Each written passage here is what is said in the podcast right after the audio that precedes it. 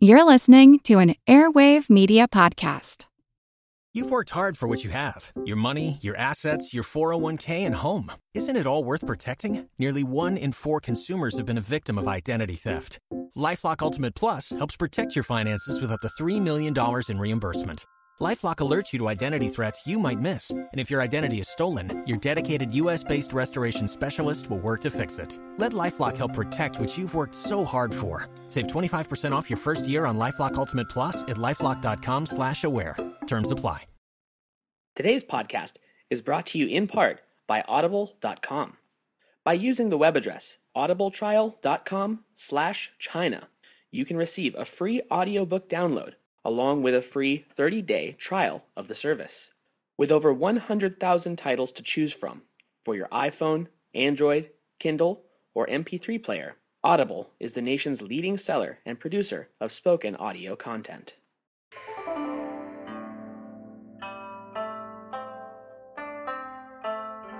Hello, and welcome to the History of China.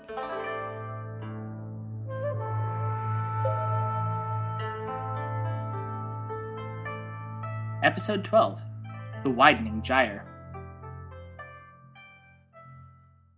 Last time, we finished off with the Age of Regional Cultures, the first phase of the Spring and Autumn period, with the grisly death of its first hegemonic ruler, Duke Huan of Qi. In the aftermath of the Duke's murder, his five sons desperately grappled for the power of the throne, factionalizing the state and fatally undermining its power and respect across the Zhou Empire. The hegemony would sit vacant for a full decade before any state would be able to claim it once more. This time, we launch into the middle portion of the spring and autumn, known as the Age of Encroachments. Spanning the 97 year period between 643 and 546 BCE, the Age of Encroachments is marked by the further breakdown of unity between states, the rising tempo of interstate warfare, and the solidification of regional spheres of influence among the four superstates and their allies and satellites. We begin, though, by momentarily rewinding to 676 BCE during the hegemony of Qi under Duke Huan. We're going to spend a few minutes in one of the multitude of historical eddies and side rooms of intrigue, court life, and intrahousal politics before meeting back up with the main narrative on the other side. Before I get this extremely brief account of the Duchy of Jin's royal household, though, let me first say that I will not do it justice. There is enough intrigue and backstabbing in each and every noble house, in each and every state, in each and every period of Chinese history, that were I to go down each of these amazing side paths, we might never make it out of the age of encroachments, much less the spring and autumn period.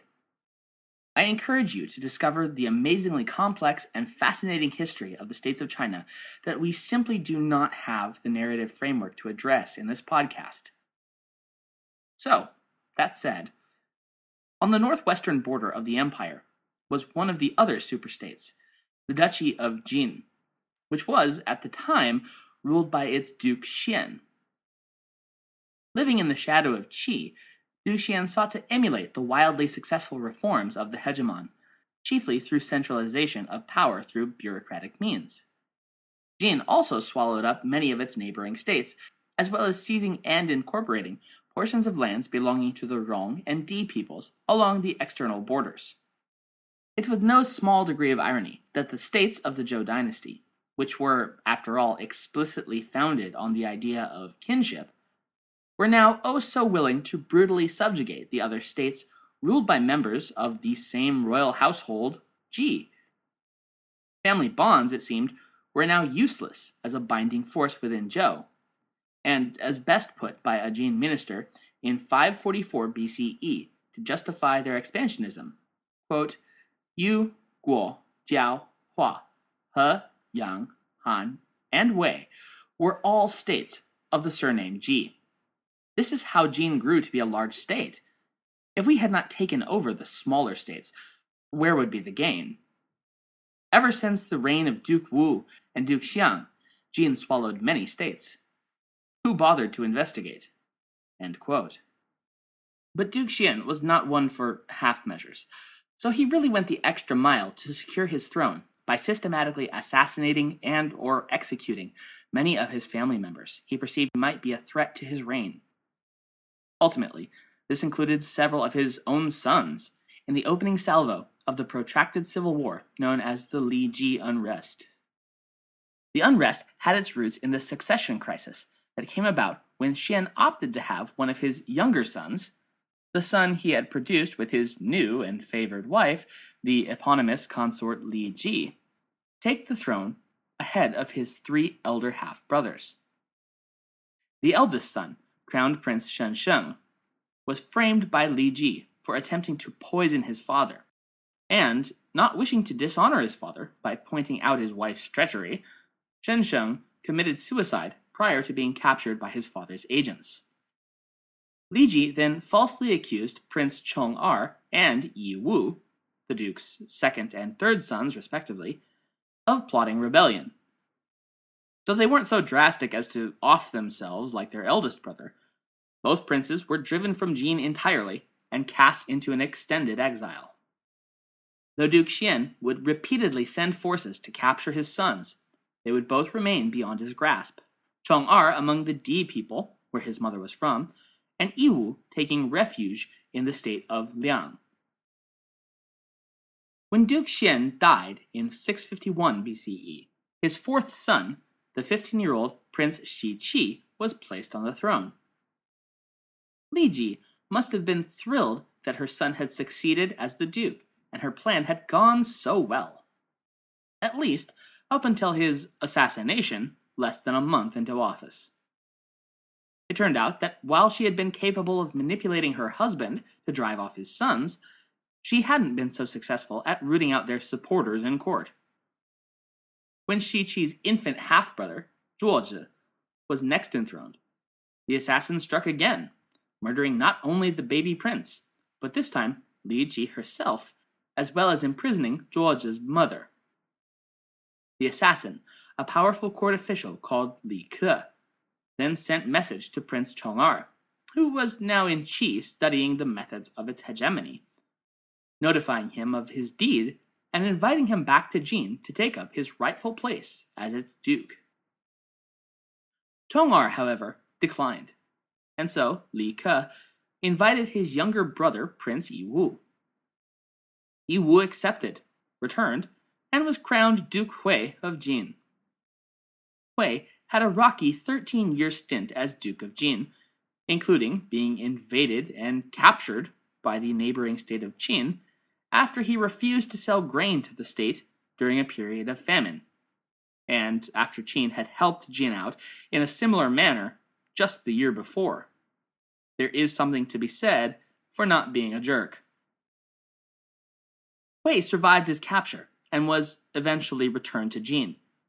But upon his death in 637, his son Prince Ji Yu ascended as Duke Huai.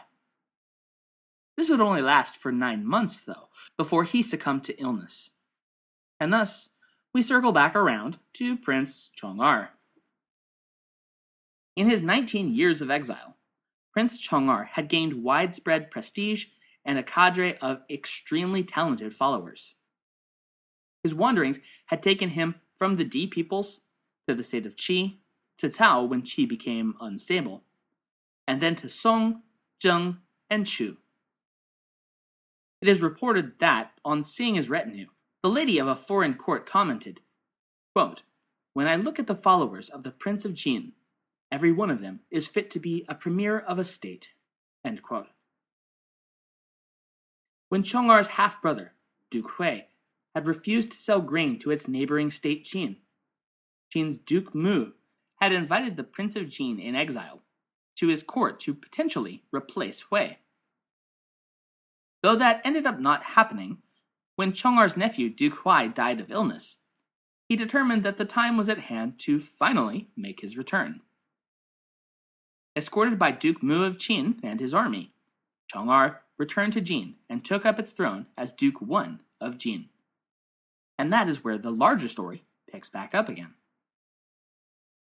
Though his father's reforms to the government had strengthened the administrative mechanisms of Jin, the extensive ducal bloodletting had created gaps that needed to be filled before one could really rule with the state's full power.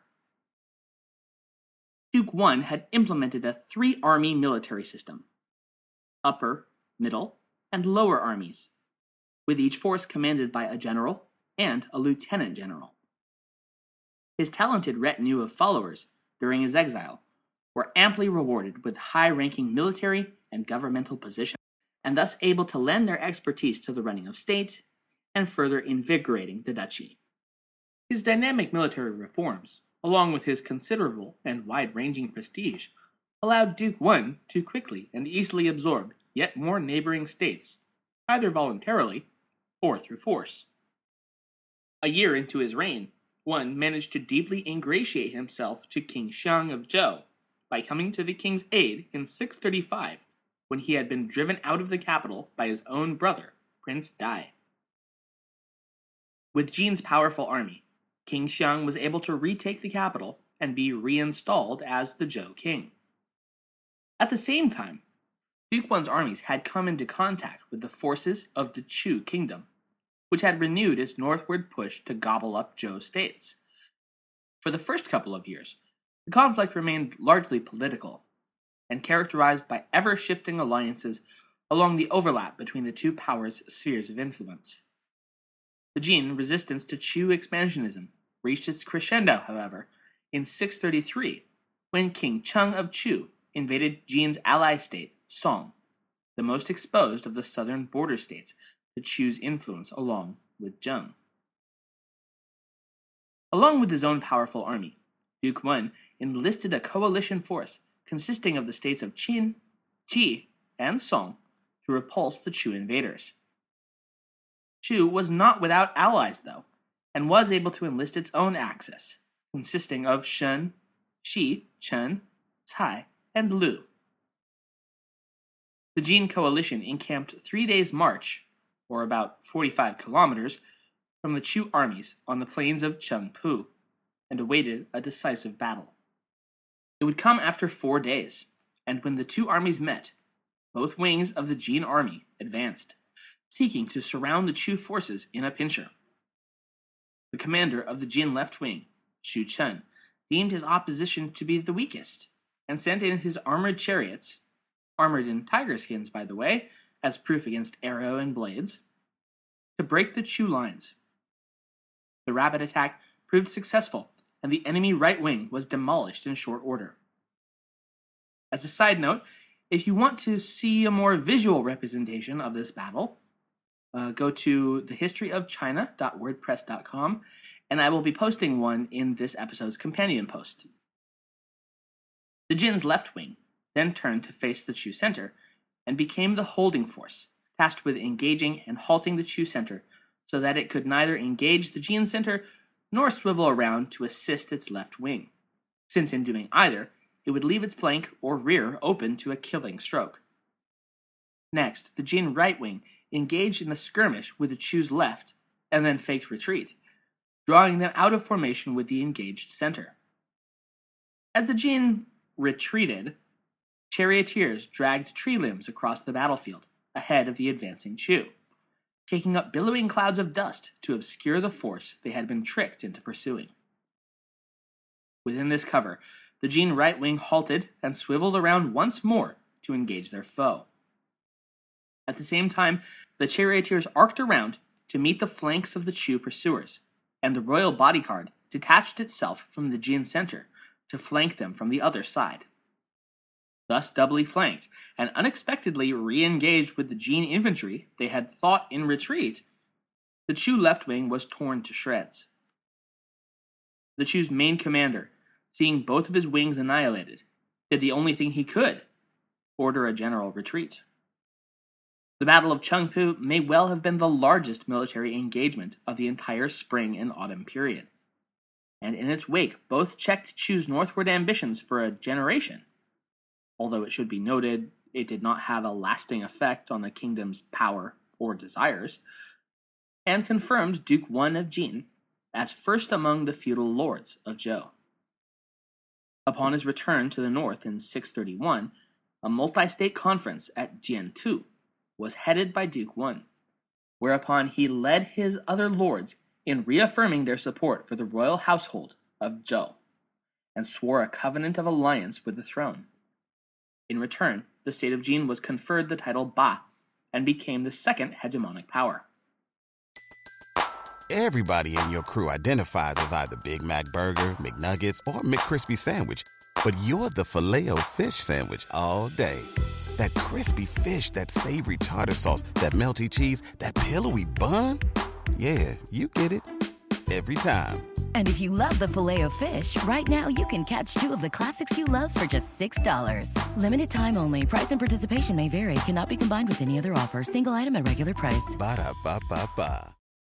Unlike the hegemon of Qi, however, which lasted only as long as its founder, the hegemony of Jin would endure for almost a century, from Duke Wen's confirmation in 631 until 558, when it was supplanted by the Chu kingdom as supreme state. In the meantime, though, with the death of Duke Wen of Jin in 628, tensions between the states quickly escalated into a state of near permanent proxy warfare between the smaller satellites of the four superstates. Battles were most frequent, unsurprisingly, along the borders of Jin and Chu. Though Qi and even Qin got into the fray against the hegemonic state and its allies to further their own power. Immediately after the death of Duke Wen, for instance, Qin attacked Zheng, which was a close ally of Jin. The Qin army was subsequently ambushed and defeated by Jin's forces, which then invaded Qin itself in 625. The following year, Qin achieved vengeance by forcing the Jin army to retreat once more. For almost 50 years, the factional powers within the Zhou Empire ground against each other to the point of mutual exhaustion. Over time, Chu, not at all dissuaded in its effort to invade the north by its prior defeats, claimed victory over the armies of Jin in 598 at the Battle of Mi. The northern states had realized that Chu was simply too powerful to be subdued by conventional tactics, and so Jin opted for a new approach. It began grooming the southern state of Wu along Chu's western border, ultimately turning it into an ally against Chu. From that point forward, Chu was forced to do battle on two simultaneous fronts. By 580 BCE, Jin had once again restored good relations with Qin and Qi, providing, at least temporarily, a united front against Chu. But in 579 BCE, Song, long exhausted by the constant warfare along with many of the border states, called a conference of the four powers. Jin, Qin, Qi, and Chu to discuss disarmament. The four powers agreed to limit their military strength, which is one of the first interstate disarmament agreements in history. And, like virtually every other disarmament agreement in history, this one didn't last for long. Less than four years, in fact. By 575, skirmishes between Jin and Chu erupted yet again into another large scale conflict, ending in victory for Jin and its allies against Chu.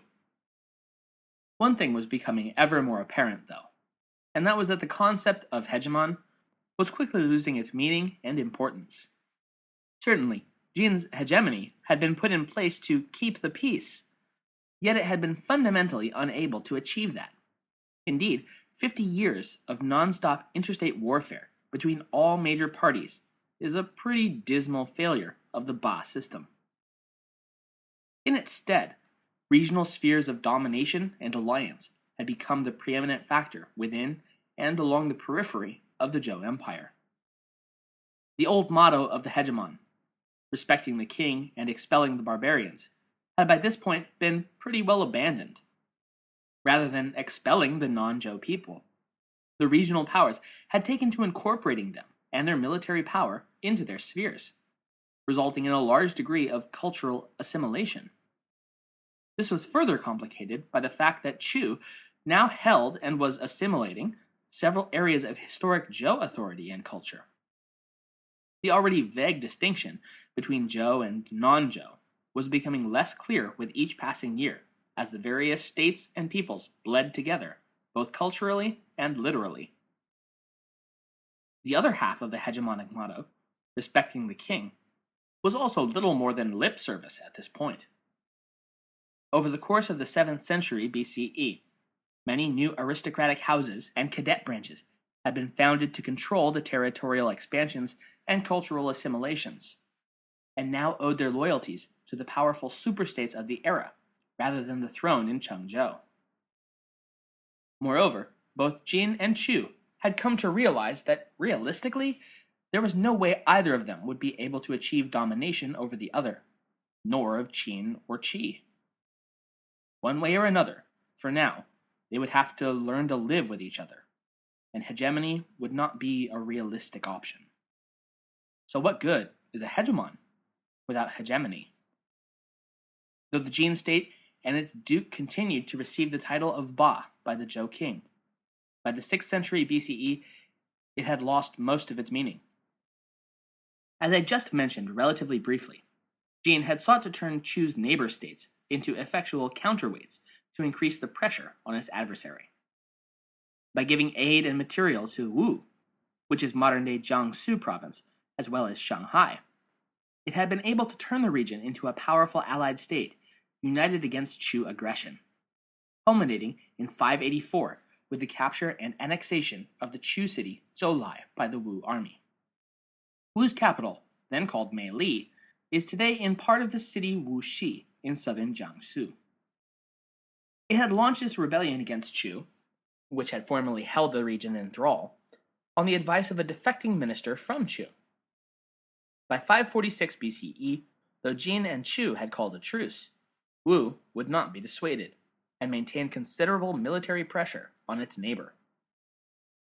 Wu's self proclaimed King He Lu sought the counsel and advice of one Sun Tzu, according to the records of the Grand Historian, who journeyed to the state and helped it prepare for its strike against Chu.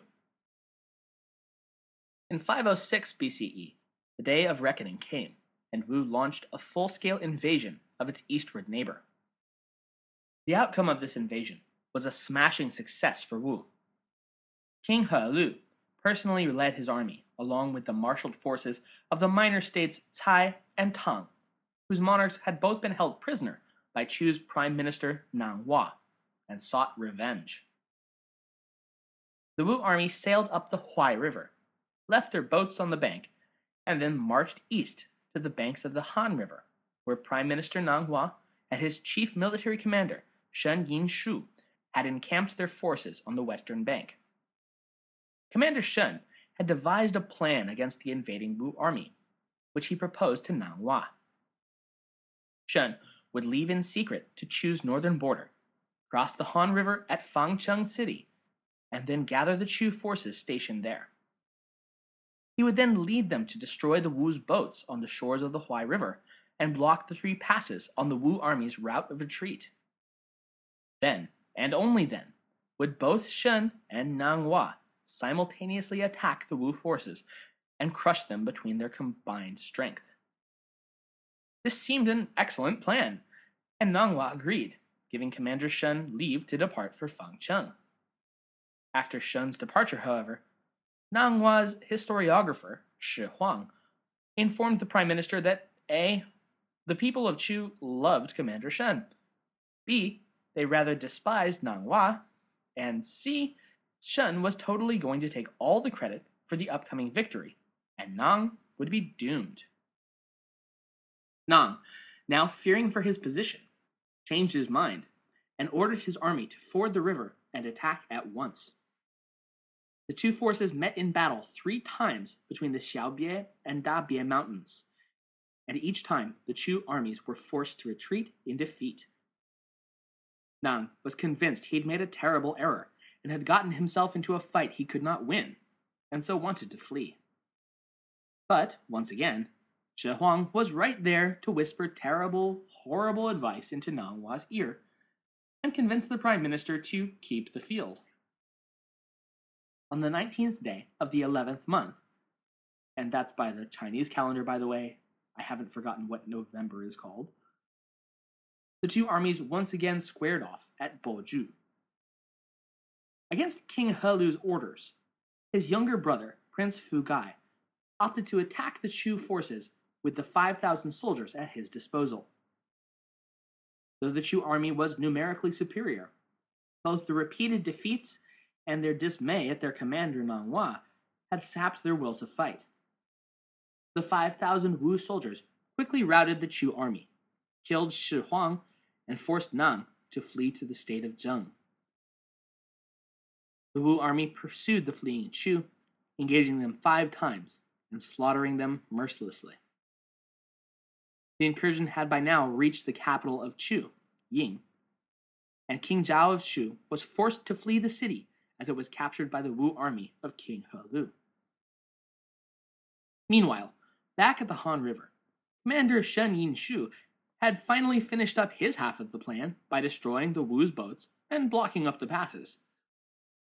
Upon returning, he found only a token force along the Han banks and no sign of Nang Hua's armies. Shen likely surmised what had happened and thus engaged and defeated the Wu's forces still remaining. But though he claimed victory, he was wounded in each of the three battles he engaged, and not wanting to be captured alive, ordered one of his officers to kill him and bring his head back to his hometown for burial. With Chu in tatters, heck, nearly captured outright, one of its ministers journeyed to the state of Qin to desperately plead for aid against the Wu invasion. Duke Ai of Qin, understandably, scoffed at the idea of intervening against such a turn of events. But the passion of the Chu delegates' pleas softened the Duke's heart to the plight of Chu. And in 505 BCE, the combined armies of Qin and Chu jointly defeated the armies of Wu in several battles.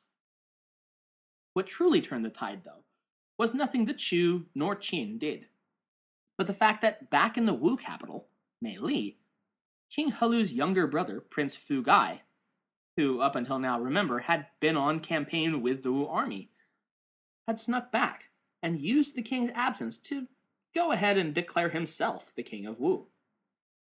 Thus, King Helu was forced to break off his attack and return to Wu to dethrone his pretender brother, who would flee to Chu when he realized that, oh yeah, my brother's probably not going to take this usurpation lying down. Though it had ultimately been forced to abandon its total annexation of the Chu state, Wu reached the zenith of its power during this war, and came to be regarded as the most militarily powerful state in the entire Zhou Empire, even campaigning against and defeating the state of Qi in 484 BCE. But Wu's day in the sun was cut surprisingly short. In an ironic twist, the downfall of the Wu kingdom was an upstart state, developed as a counterweight to Wu's power by Chu just as Jin had bolstered Wu before. The state in question was Yue, which is most of modern day Zhejiang province, directly to the south of Jiangsu. Though the early battles between Wu and Yue typically went in Wu's favor, in 482 BCE, the Yue launched their own surprise attack and, yes, conquered the capital of Mei Li in short order. Wu was unable to recover and by 473 had been completely absorbed into Yue, which itself would ultimately be reabsorbed into a resurgent Chu about a century and a half later. Ah, the whims of fate. We are tantalizingly close to the opening salvos of the Warring State period, and the spring and autumn is drawing towards its conclusion. Before we finish out the period, though, we have to make a pit stop and discuss two of its most enduring and important figures men who will come to define the very essence of China in warfare and governance, respectively. I speak, of course, of the two figures from Chinese history that absolutely everybody knows, by at least name Sun Tzu and Confucius. Next time, we'll take an in depth look at these two giants of history and their contributions to China and the world. Thank you for listening.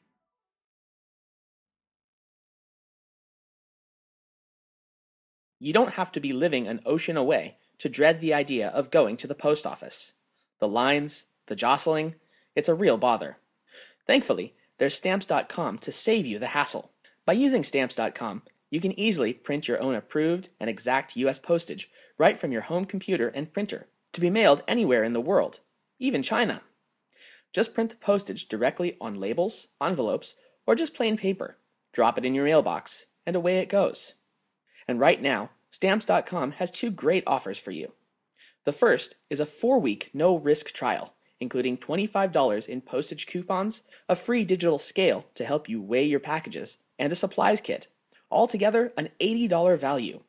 Save time, save money, and get all your packages mailed all from the comfort of your own home. The second offer is their new photo stamp service, which allows you to turn your photos into official US postage. With their easy to use online toolbox, you can turn your photos into unique and memorable additions to your mail. Photo stamps are perfect for special occasions like wedding invitations, baby announcements, birthdays, graduations, or any occasion worth making memorable.